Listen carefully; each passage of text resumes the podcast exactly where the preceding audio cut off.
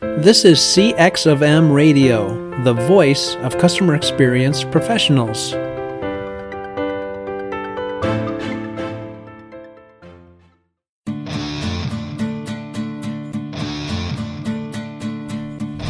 Welcome to another episode of the Tom and Bob Show, where each week we discuss best practices in the field of customer experience management. I'm Tom DeWitt, Director of CXM at MSU, and I'm joined by my co host and partner in crime, Bob Keipel, Vice President of CX of M and retired Global CX Executive with General Motors. Without further ado, let's get this show on the road.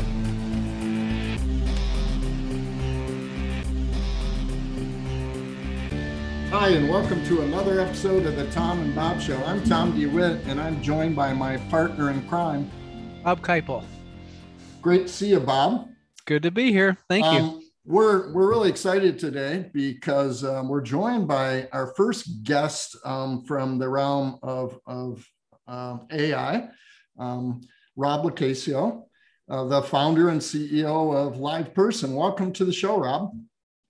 Thanks, Tom and Bob. Well, thanks for having me. Hey, I'm really excited for this podcast because this is a person who figured out the future a long time ago and has been leading the way here with AI and applying it in the business world. And so it's just a naturally fantastic, interesting topic. So thank you again for joining us. And so just for, to get us going, to, for our listeners who are unfamiliar with your company, LivePerson, can you tell us about what you guys do? Yeah, so actually, I, I invented when you chat online in 1997. So a web chat for customer care, if you've done on a website, I invented that and uh, filed a patent on that around 99. So that's how I got in the game. And, you know, my original vision, which holds true today, is that in a digital commerce world, e-commerce world, that, you know, conversations and obviously back then it was about live conversations, is why I named the company LivePerson. I felt like you had to put the people back in the store and that to really personalize the experience, of commerce, e-commerce, you, you need to have conversations. And obviously the the more the form factor back then was automat. It was like the automat, you know, like come and put your money in and, and you can't touch, can't talk, but to someone's, you know, the products will be shipped to you. So that that's kind of what I did. And then about seven years, we made a very big pivot into what I could see was the automation. We could do high quality automation. I never believed in it until about seven years ago, where I could see big data sets could be used with machine learning algorithms. And we have a very unique data set in the world. We have billions of conversations and storage between some of the biggest brands in the world. And, and we can use that to automate, use AI to scale conversations. So today we work with companies like T-Mobile and Citibank and American Express and Delta Airlines and Lowe's and and these are our customers. And if you're chatting with them and uh, are messaging with them, you're talking to a what we call bot, although I, I really dislike the word bot. Uh, bots is like a four letter word for me because I think they're usually pretty bad. But if, if you have this experience with these types of brands, you'll see that's our technology that's powering that. Wow. And so along the way, just because you've been at it for a while, did you actually need the hardware and the speed of computers to sort of catch up in order to be able to do a lot of this stuff? Yeah, I mean, there, there's definitely processing power. You know, the the ability to handle large, uh, you know, large data sets and then process that in real time, uh, and use machine learning to to uh, understand correlations in that data, and then craft a conversation, then provide that at scale. Uh, yes, definitely. You know, CPU power uh, and, and the ability to to really take data and put into what we call data warehouses and be able to then use machine learning algorithms. All of that it's about storage it's about cpu usage about the cloud. And then above that is how you're going to extract that uh, and use ai to provide value to the world. In our case it's conversational commerce conversational ai as we call it. There's like all sorts of ais we're, we're the leader in conversational ai well we're, we're certainly glad you're in, in that realm. Um, so, as a pioneer in the in the field of AI and customer experience and care, can you shed some light on on the evolution of AI in that arena and the role that it plays today? Yeah, you know, care has been such a uh, uh, an old business, And it's a very much the mentality of it is 50, 60 years old in that you have these large contact centers with thousands of people in them. It's like a factory of, of and I think the word customer care is really stretching it because it's really hard for an agent in a contact center work in contact center to do like caring work. And I'll explain that, which is at the beginning of all of this, if I go back 50, 60 years ago, the contact centers were there, there was a portion of it that was about emotion and relationship. And what happened was as businesses scaled, you know, banks became bigger and telcos became bigger. You know, there's only a few of these in, in the country when you think in the world, they all consolidate. What happened was the relationships with their consumers uh, became disconnected. So they set up these contact centers and say, we want to connect with you, but then we want to do it in a very disconnected way. And they create these technologies, what we call an IVR. And we've all been abused by them. We've been put on hold, press one, press two. And then eventually a human agent talks to us and says, who are you? And then they go into a system. And really what's happening there is where maybe there was a relationship component to it, what's happened now is really the humans and contact centers are just interfaces between legacy backend systems that are not available for you know people to do on their own to connect to them on their own the self-service so that's really what they're doing today it's, it's not a great job and and i know I, I work some of the biggest contact centers in the world and brands they want to make it a great job and and but the problem is like it's not the agents within six to eight minutes have to get you through a phone call they're, they're actually measured to get you through fast. And they got to get to the back end system, which usually they may have five back end systems they're going through. And all that is a lot of stress. So our perspective is the humans should be taken out of that equation. And if anything, they should be they should be creating automations. And they should be focused on automating all that connective tissue, because because most consumers don't want to be talking to somebody about a customer care questions. I mean, those days are over. But yet we still we're still doing it. About 63 billion phone calls happen every year to contact centers. 63 billion is 1.2 trillion dollars is spent in this arena alone. So it's a broken systems. Our job is to basically create a more automated, beautiful experience that's that you control as a consumer, that, that you have in your pocket, your mobile device, that you can take with you and access anytime, not to be put on hold.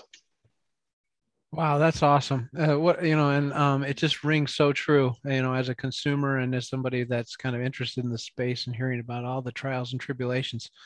Um, as a founder and a leader, what are you thinking about in terms of the future of customer care and experience? Do you think the call centers are going to go away, or what other aspects do you see as being major factors in the future?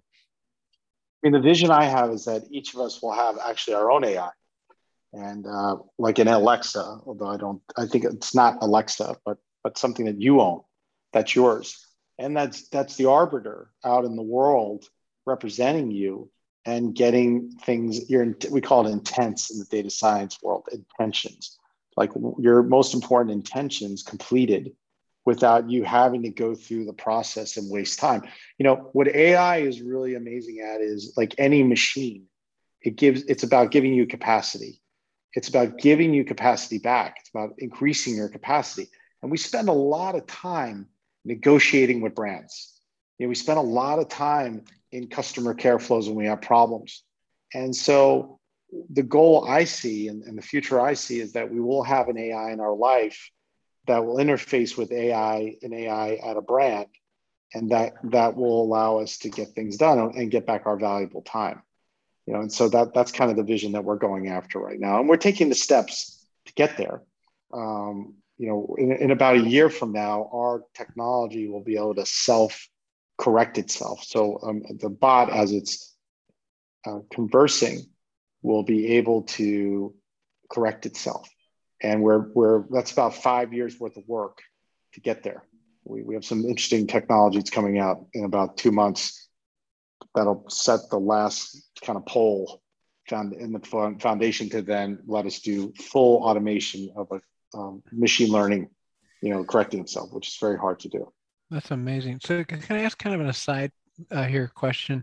Um, how do you um, keep your vision for your own company um, on a path? Because I could see you going into things like uh, understanding different dialects or uh, going into different aspects of business, like say automotive. Like I worked in the automotive field, you know, and, and the commands in a vehicle. How do you sort of choose your path? Because there's so many where, ways you could go. Good question. I mean, one of the things that we are doing that's a little different for a B2B company is we launched like our own bank uh, eight months ago called Bella. You can, you can find it at bellaloves.me.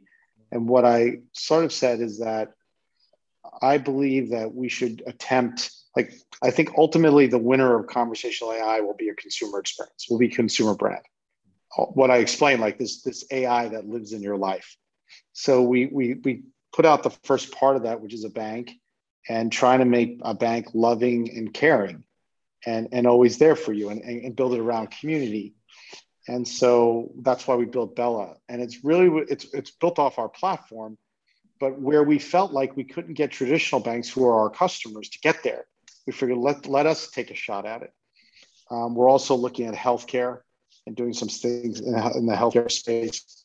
Um, so so you're right. There's a lot of temptations with AI, um, a lot, of, and there's a lot of money being made in this field.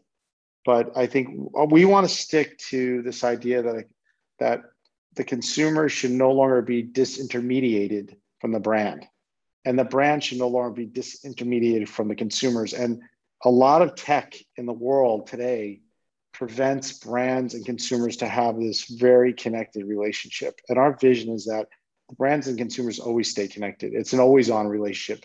It's not like today the brands struggle with the fact that they have to keep buying traffic from Google and Facebook and it hits a website and you leave the website and you got to come back. They want to stay connected with you and you want to stay connected with them. And, and our goal is to create that kind of experience. So we're working on things like a bank. A bank is about how do we create a connected experience about your money? How do we create a connected experience around your health? and and those are the things that we're really um, exploring right now but staying on that consumer brand connection paradigm.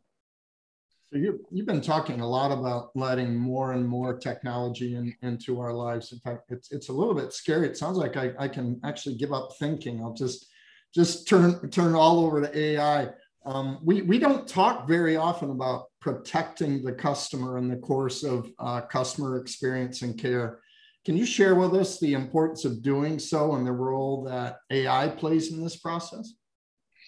Yeah, I mean, I, we always come from the consumer's lens, you know, because it's all about consumer CX, consumer experience. Like, and, and that's why one of the things is like when you look at our engineering teams that work on this, they always talk about like we want to create something that allows for beautiful conversations to happen, high quality conversations. And so part of this is also like how much control do we give the consumers? Their data right? Privacy all this stuff. And so we we fundamentally believe that ultimately the consumer should feel like the ai is working for them. You know that it's not trying to take their information that it's not trying to do things. That's why alexa to me is a very poor experience first of all it's a command based ai like you're commanding it to do things you say turn on the lights and play music you're not conversing with it the second thing is you're pretty sure it's taking your data and doing something with it. You're just not sure because it's not telling you. So you're pretty sure that Amazon's going to use it on their behalf to make their business stronger. And so our goal is that ultimately that the AI makes you feel strong, makes you feel empowered. You know, this idea of ownership of, of, of your consumer experience. I think where consumers get really pissed off is when they don't feel like they're in control of their consumer experiences, which I go back to the voice calls. When somebody when i go to a voice call and they put me on hold i wasn't asked to be put on hold. And right there right off the bat this is horrible. They're wasting my time. And time everyone has a perspective is is the most valuable thing we have. And in, con- in customer care unfortunately there's a lot of wasted time well it's interesting you bring that up because um, I, I, I, called a, a, state, I won't mention which state, State Department of Taxation yesterday, I was told I was 22nd in line. And this is just before dinner.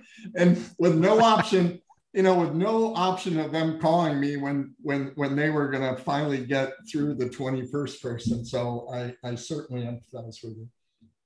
I mean, it's just it it, it just it's goes ridiculous. beyond yeah. its belief that that that yeah. in 2021. I mean, think of this. It's exactly. like a horse and buggy. It would be like our cars running on one cylinder. Like yeah. the whole thing. It's it's bizarro and it's legacy thinking, and it's like a fear of the future. And and you know, CEOs. Uh, I think, unfortunately, a lot of CEOs they they're not paying attention to their contact centers because it's kind of the back of the bus, but it's the front of the relationship it's like it's where the consumers mm-hmm. interface the exactly. most with the brand. Exactly. I mean, the largest telcos they may have twenty to forty thousand people answering phone calls. I mean, think of this scale. It's it's their largest employee base because it's touching the most consumers, and yet it's almost discarded. Like, yeah, you know, whatever. We got just you know, it's, it's the back of the bus. We'll cut the cost. Versus, let's transform it. Let's make it the front of the bus. Let's make it a great consumer experience. Love it. So, so just following up on this idea of protection, and I imagine you deal with a lot of leaders in, in business who are affected by, you know, the story of uh, Odyssey, 2001 Space Odyssey and HAL, and is this stuff going to take us over? And that's probably the depth of my understanding of this sort of high tech. So there's this sort of general fear, like, uh, you know, is this our if our computer's going to take my job, and are are the are we going to lose control of AI and this sort of stuff? So, just again with respect to CX and protecting the consumers, individual businesses, what do they need to put in place as part of their customer experience to ensure the customer protection is prioritized? When you when you mean customer protection, just dig in that a little bit so I, I understand the, the context to it. Well, I, I, from my perspective, Tom, you might have a different one, but it's it's just that um, that, that idea of protecting my data and um, th- that sort of thing. Because all of a sudden, what if I don't own my identity? What if is there a way that somebody could rip me off or that kind of thing? Yeah, I mean, I think when, when we look at like the the basis of what we provide to the world is around you know security, scalability, reliability are like the, the without that you have nothing that comes with uh, the the data set. Now, the most important thing that we do in AI though is have context to you. Like we have part of our machine, part of our platform is we have memory. We just released this uh, actually about eight weeks ago. We built this thing called intent memory. And what is that as you provide an intent, like I want something to the brand, we process it, we understand it, and then we we provide an automation for it but we store the intent in memory. And then as you as you give more and more intents we start to piece together who are you as a person. Wow. because we, we do it in the name yeah it's a pretty big lift. Yeah. I, I, was it's like like so you may say look i, I want to get an extra phone for my kid. Okay that's an intent. Mm-hmm. and then you continue i want to get a family plan. I want to let's talk about telco. Talk about telco. but we can we're keeping the intents in memory and then we have a way to look at those intents. And then you can talk about creating rules of, of engagement. So there is, in the name of customer experience, we want to get to know you better, right? But but once again, we're not we're not looking to take that data and then do something that would be targeting you. I, I don't like t- the targeting thing. It's understanding you. It's not targeting you. It's connecting with you. You know, not influencing you. You know, these are these are the dirty words that are used in marketing, digital marketing, but not in conversational commerce one of the beauties of conversational commerce and conversational AI is we can ask you a question. What what they try to do in the past is really guess what you're after, and they try to take and steal your data to guess who you are. We can just ask you, like, what do you need? What, and then that's an intent, and we can process that intent. That's why we don't need to go behind the scenes. We can just the bot can ask you, "Can I help you?" And and that's really what uh, you know what what we're after, what we're doing. So, oh, this is uh, this has been really really fascinating, Rob. Um, thanks so much for your your time. We really enjoyed having you on the show, and uh, listeners, thanks for being there again. Thanks for having me. It's a lot of fun, and uh, don't be afraid of AI okay, if you, if you so say so, if you say yeah, so. everyone thinks you know. It's, keep hearing you hear it's an existential threat to humanity. Yeah, that's, that's Elon Musk. Uh, it's not truly artificial, and I wish they would just call it a digital yeah. machine. Right. Because calling it artificial intelligence makes it things like it's going to take over our brains. Yeah, well, that that we're not quite there yet. So well, don't you, worry about it. You're, you're doing the you're doing the right work to make us feel better about it, and we appreciate it. Thanks so much. Thank you very much. Thanks for listening to this episode of the Tom and Bob Show. If you enjoyed the podcast, please tell your friends and share it on LinkedIn and Twitter. If you have any ideas or suggestions for future podcasts, send us a message. We'd love to hear from you. After all, you're our customer. Thanks for joining us for this session of CX of M Radio. Be sure to rate, review, and subscribe to the show and visit cxofm.org for more resources.